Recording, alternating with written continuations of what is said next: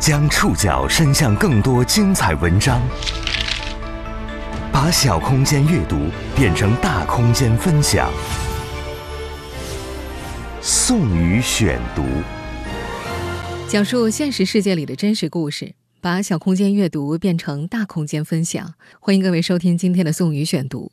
今天为大家选读的文章节选自《中国青年报》。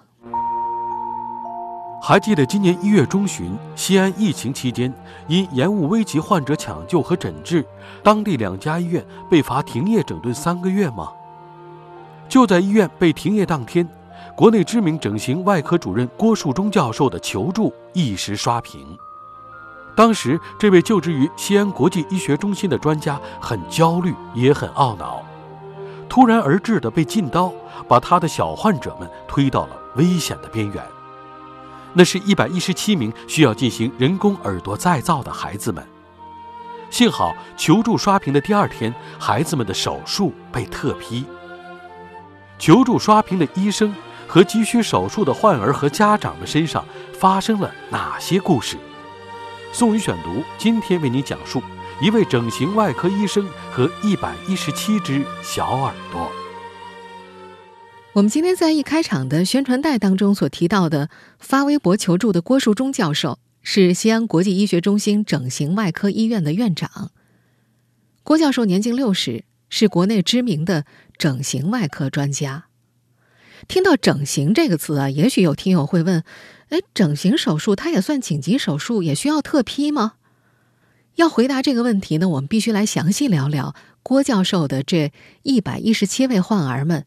所患的疾病，这些孩子们所患的疾病叫做先天性小耳畸形，俗称小耳症。我国每年大约有两千五百个这样的孩子出生，其中十分之一是双侧都有畸形，严重者甚至会影响听力。从生物学分类来看呢，我们人类是属于脊椎动物。在生物学当中呢，对于脊椎动物的外形描述有这么一个关键词，叫左右对称。这个词很好理解。我们假设以脊椎作为中轴线折叠，这半儿应该是另外一半儿照镜子般的模样，有左眼、右眼、左手、右手，就算是一只鼻子也能被均匀地分成两半。除了人以外的脊椎动物，像飞鸟与鱼、猫或者狗也都是这样。这是自然规律。而打破规律的，称之为意外。先天性小耳畸形患者就是意外的产物。为什么会发生这样的意外呢？医学界目前还没有办法给出确定的答案。环境污染、基因缺陷都是备选因素。也有研究发现呢，在一些工业发达的地方，土壤和地下水长期受到污染，小耳病例比较多。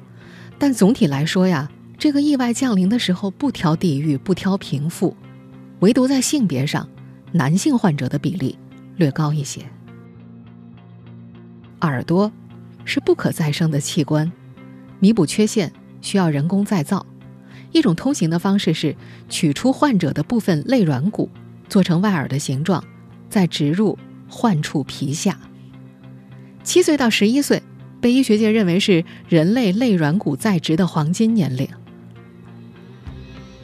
进行耳朵人工再造之前呢，这些小患者们需要接受皮肤扩张术，也就是啊，通过手术把水袋埋入日后新耳朵所在位置的皮下部分，每天往水袋里面注射一两毫升的水，连续注射数个月，水袋逐渐膨胀，皮肤受到水的张力呢随之生长，这些新生长出来的皮肤呢将用来覆盖肋软骨所制成的耳朵框架，因为。被水膨胀的位置呢，看起来像一个椭圆形的大球，所以呢，医生们就会把小患者们接受的皮肤扩张术形象地称为“带球”。无论在国际还是国内，在耳朵人工再造这个领域，郭树忠教授都是顶级的专家。许多小耳症患者的父母从全国各地慕名而来。在郭树忠并不宽敞的办公室里，有一块占据半面墙壁的大白板。白板上密密麻麻地标注着每一只皮肤扩张器进入患者头皮下的日期，还有已经预约的二期手术的数量。从前呢，这个数字始终是一边减少一边增加着。可是，二零二二年的一月十三号，西安市卫健委的一纸停业整顿三个月的通告，一下子就让黑板上的数字停滞了。这可把郭树忠教授和他的同事们给急坏了。您正在收听的是《宋宇选读》。一位整形外科医生和一百一十七只小耳朵。两个多月之后，郭教授的助理朱斌回忆，当时门诊约了有一百多人，约第一期手术的有四百多人，约第二期手术的有一百一十七人。一期手术，也就是我们在前面所说的皮肤扩张术，就是带球。无论是第一期还是第二期手术，通通做不成了。那两天，朱斌和同事们一刻不停的打电话，他们优先通知约定近期到医院的患者，尤其是已经带球好几个月、必须尽快进行二期手术的一百一十七人。这一百一十七名患者呢，绝大多数是不满十岁的孩子。接到电话的时候，有患者家属骂医院，骂打电话通知他们的人，也骂医生们。这些辱骂，朱斌和同事们都忍着。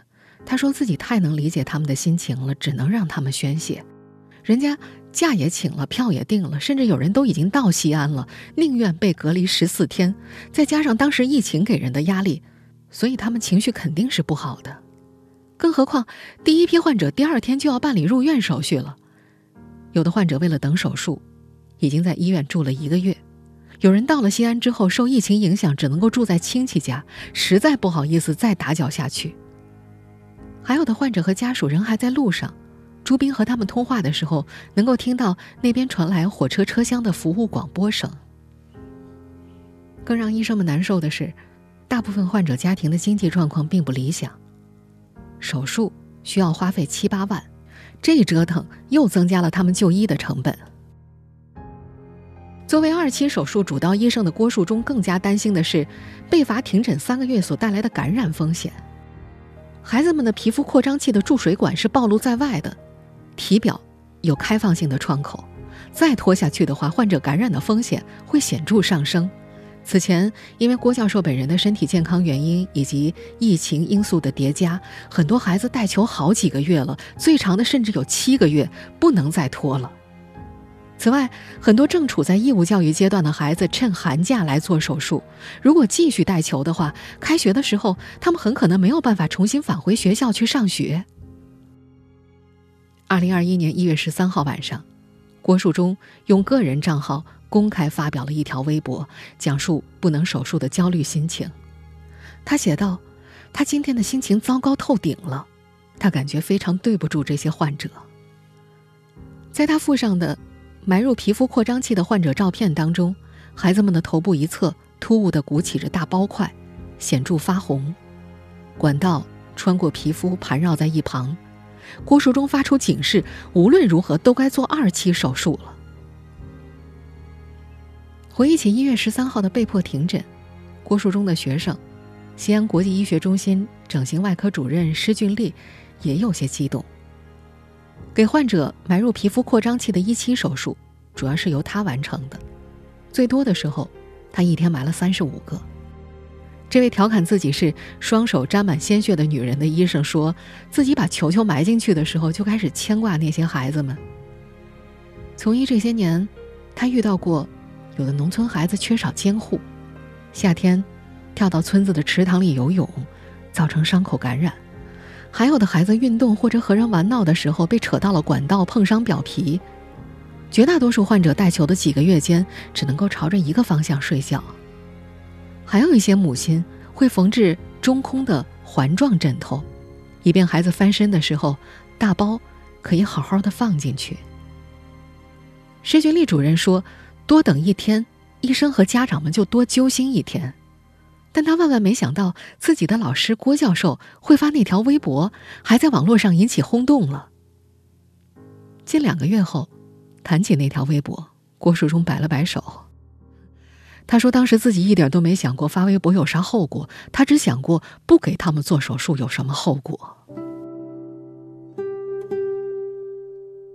作为接触了无数名患者的医生。他们太明白患者和患者家属所经历的种种煎熬了，几乎所有先天性小耳畸形的患者和患者家长都经历了不同程度的歧视，这些歧视深刻影响了他们的人生。宋宇选读继续播出：一位整形外科医生和一百一十七只小耳朵。今年二十七岁的四川妈妈卢敏，永远也不会忘记女儿出生那天的情形。当年还在读大学的她意外怀孕。男友家着急给他们办了喜事，当她临盆的时候，婆婆瞧了孩子一眼，转头就走。卢敏自己的妈妈则斥责女儿：“看看你生了个傻子。”她刚刚出生的女儿，只有一只完整的耳朵，原本应该是右耳的位置上，只存在着一点小小的肉瓣，没有耳孔和耳廓。年轻的新婚丈夫听说孩子的意外，甚至拒绝探望母女俩。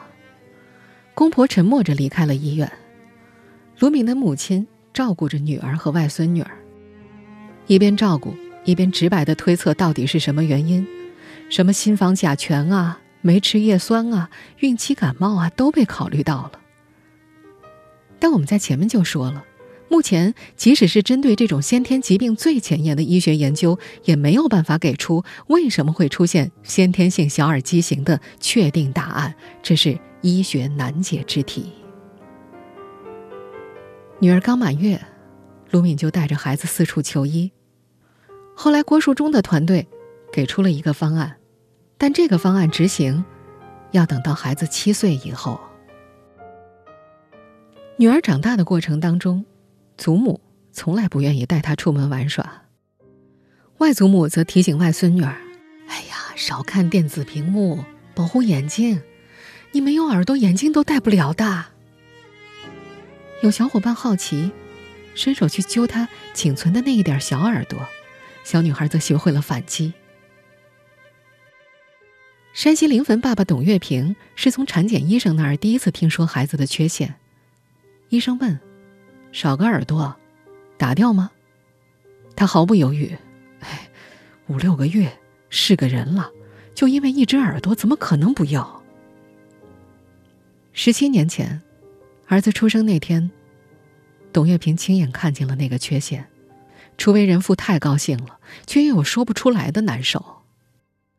这位父亲带着儿子去了很多地方求医，一直没有找到合适的方案。他说，儿子小时候并不在意耳朵。但当孩子进入青春期之后，性格变得愈发敏感。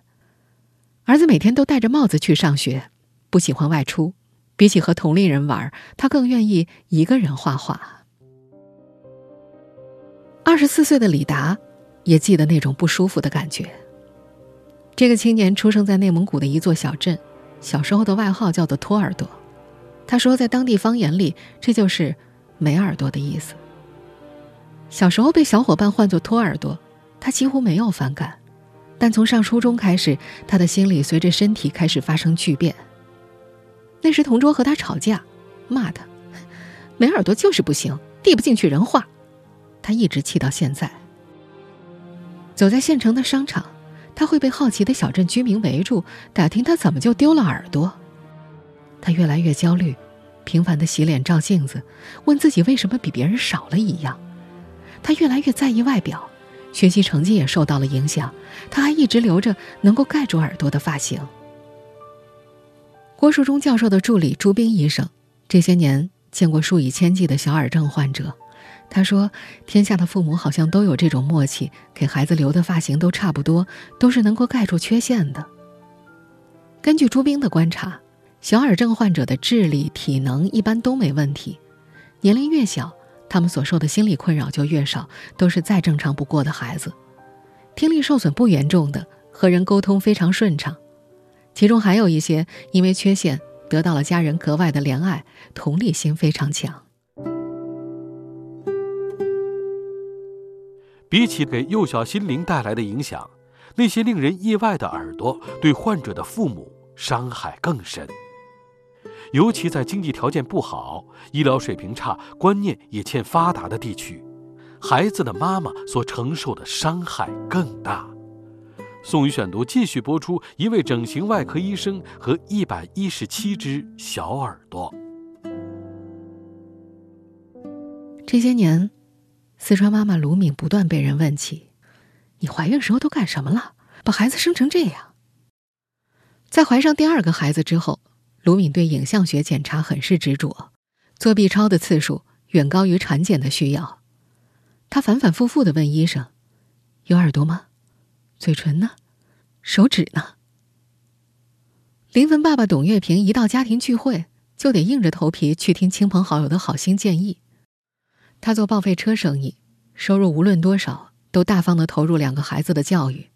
他不是有钱人。因为一度没筹到给儿子做耳朵的费用，他感到无比愧疚。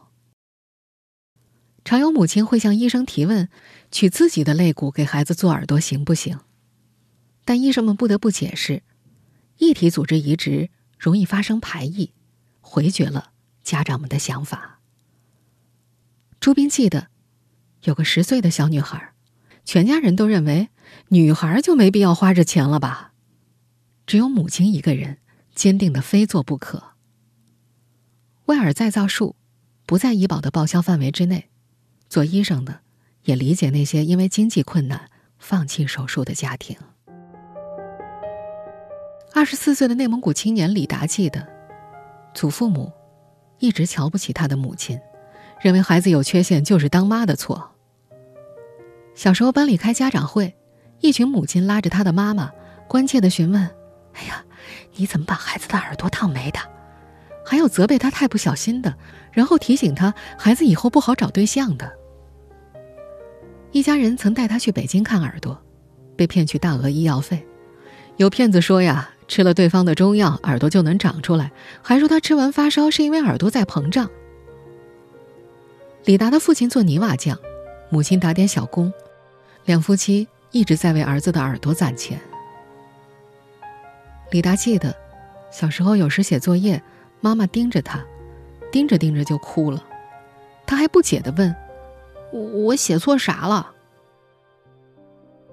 等再次筹够儿子的耳朵钱时，这位妈妈查出了胃间质瘤。她悄悄藏起了 CT 片，不想把钱花在自己身上。直到已经上高中的李达发现了母亲的病情，逼着他接受治疗。李达妈妈后来陷入了抑郁，长期服用药物。她总是对儿子哭诉：“对不起，对不起，我答应给你做耳朵的。”在李达看来，自己的耳朵是母亲的心病，比他身上的病沉重多了。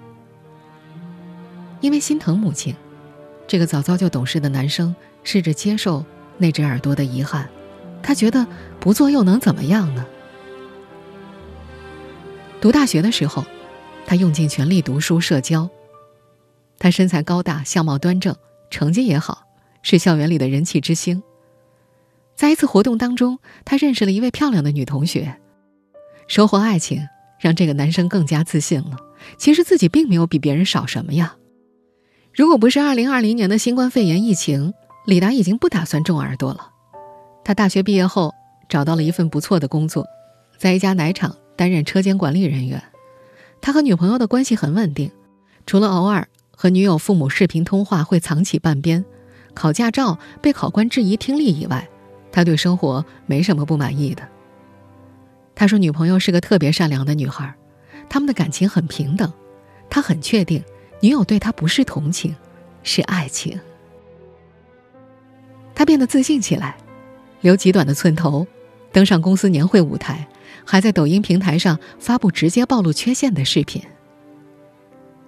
可2020年，因为新冠肺炎疫情，奶厂要求全体员工戴口罩进入办公区，没耳朵，怎么戴口罩呢？李达只能把特仑苏牛奶箱的塑料提手拆下来，固定口罩两侧的皮筋儿。他平时都是精精神神的，这样一戴，人都塌了。有位奶车司机劝他：“哎，做个耳朵吧，方便些，以后也不会有人问小孩儿你爸爸怎么没有耳朵呀？”为了母亲的心病，也为了自己未来的家人，李达很快就向单位请了假。他去北京多家医院问诊，后来他在网上无意间看到了郭树忠教授，就坐了趟绿皮火车，连夜赶到西安。那是二零二零年年底的事情。他很幸运，两期手术都很顺利。他模模糊糊的记得，第二次手术之后，麻醉剂的作用还没有消散。他询问守在病床边的妈妈：“有镜子吗？有耳朵吗？”他听到妈妈一直在不停的哭，他猜测可能是妈妈所有的心病终于发泄出来了。儿子的耳朵做好了，李达妈妈的心病也消失了。可二零二二年初，由于医院被罚停诊，四川妈妈卢敏还得继续与心病共存。卢敏说：“她那时已经想好了，女儿的缺陷治不好，干脆不要嫁人，一辈子跟着自己。自己被人瞧不起，干脆也不要受婆家的气，也一辈子跟着母亲，三代女人一起过。”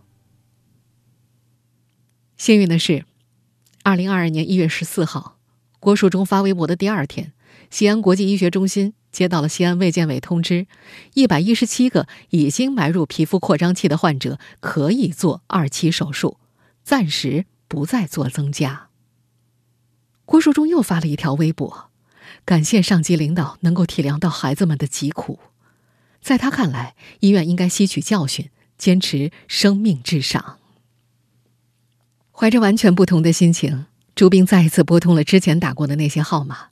这回他听到的是：“好，现在买票，马上出发，听您安排。”还有各式各样的感谢之词。他记得有患者家属赶到医院之后，冲上来就拥抱他。准备二期手术的孩子们剃去了头发，大球带小球的脑袋在病区里到处晃悠。医生可以进手术室了。孩子们的手术终于开始排期了。郭树忠再一次拿起了手术刀，一百一十七只耳朵开始在他手下一只一只诞生，一百一十七个家庭也渐渐迎来新生。宋宇选读继续播出一位整形外科医生和一百一十七只小耳朵。回归手术室的第一天。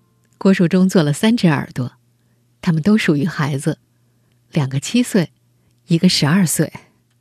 每一次进行术前家属谈话，郭教授都郑重的道歉：“对不住啊，因为我的身体原因，耽误了这么久。”那天，郭树忠在手术换台间隙发微博：“给孩子们做手术是一件幸福的事。”他还写道：“做了一辈子的外科医生，他总是觉得病人的幸福就是医生的幸福。”临汾爸爸董月平的儿子和四川妈妈卢敏的女儿被安排在同一天手术，都是二月九号。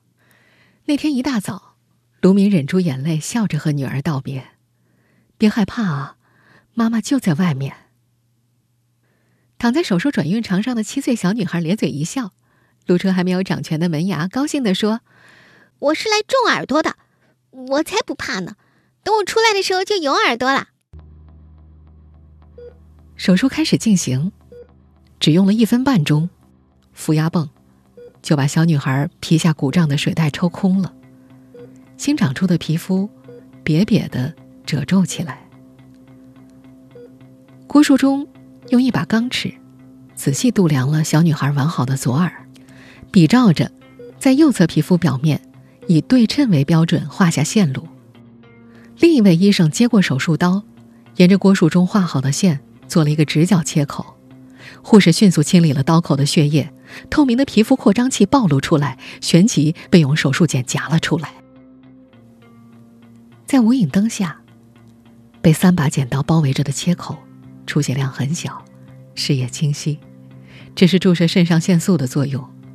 与此同时，施俊丽主任带领的另一个手术团队，在小女孩的左胸下方切开了一道小小的口子，准备取肋软骨。很多人可能并不清楚什么是肋软骨，郭树忠教授拿我们吃的排骨做比喻，排骨上那些半透明的脆骨，就是肋软骨。施俊丽则解释，做耳朵的时候用到的软骨。主要在我们的第六、第七和第八号肋骨上，如果量不够的话，可能还要取到第九号的。它们的长度、硬度、弹性、厚度都相对合适。做左耳，要用右侧的肋软骨，反之同理，这是为了利用软骨天然的弧度。七号肋骨的条件是最好的，会被用来做耳朵的主支架；六号做底座，八号、九号做耳轮和对耳轮。我们的外耳天生沟壑纵横，重建时如果追求仿真的话，要把所有的细节都构建出来。施君丽说：“太小的孩子肋软骨量不够，长大了又会钙化变硬，而到了六十岁以上，就成了豆沙雪糕都酥掉了。”医学需求的外耳再造，追求的不是美，而是像。参照物就是对侧的那只耳朵。有人耳朵大，用料多；有人耳朵贴头皮，用料少。但是每个人的耳朵都拥有独特的形态。郭树忠自称是赝品制造大师，他把西安美术学院雕塑系的教授请来给他的团队授课，让他的学生们练习雕萝卜、雕芥菜。雕羊和猪的排骨，他自己也去美术院刻木头、捏陶土。二月九号那天，随着手术的进行，小女孩粉白色的肋软骨开始一点点在她的手下显露出优美的弧线。一个小时之后，卢明女儿的右耳终于雕刻完毕，被放入脑袋右侧的切口里。当负压泵最终抽走皮肤下面的空隙时，几乎在一瞬间。表皮贴近软骨，软骨卡住颅骨，一只粉红色的右耳出现了。恢复血供，这些软骨将继续存活。郭树忠说：“他们这行追求的最高境界叫以假乱真。数年前，他曾经尝试用人工材料工业化的做耳朵，效果一直不理想，最后还是回到手上雕刻来。手术五天后。”除了光头上顶着一根引流管，小女孩看上去一切正常，右耳开始消肿，和左耳一样圆乎乎的。女孩眼睛大，特别爱笑，随身带着一只小马宝莉玩具。做完手术的当天晚上，他还疼得 A A 直叫，但五天之后，他一会儿跑一会儿跳一会儿蹲，一会儿捶家属休息区的人形发泄靶，看得卢敏心慌，生怕女儿出什么意外。他迫不及待地把女儿新耳朵的照片、视频发给家人看，好长时间憋着的一口气终于喘出来了。他还总忍不住问女儿：“你的耳朵漂亮吗？”然后等着女儿回答一声脆生生的“漂亮”。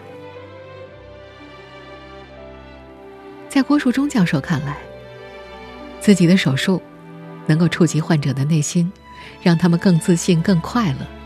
他给自己想了个新头衔。拿刀的心理医生。董月平的儿子出院的时候，拒绝戴上帽子。十七岁的男孩回到家，这个从前只在意鞋子的少年网购了一大堆上衣，穿上新衣出门见同学去了。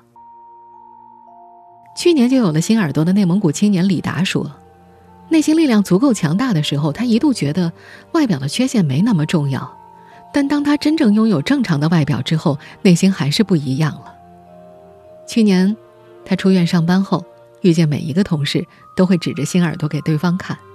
他第一次把社交媒体账号的头像换成了自己的照片。不久前，他被升职为总经理秘书，随着领导出入各种公开场合。以前有活动的时候，他也挺积极的，但被选中的时候非常少。回过头来看，他说，他能理解领导的想法。如今。这个青年总会想起带着两只耳朵出院的那天。他走出医院，走到街道上，和路人不断的擦肩而过，但没有任何人看他一眼。那就是他最想要的平凡。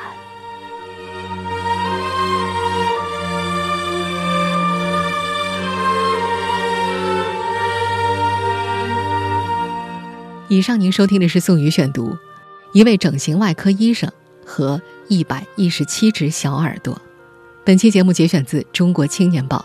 收听节目复播，您可以关注本节目的同名微信公众号“宋宇选读”。我们下期节目时间再见。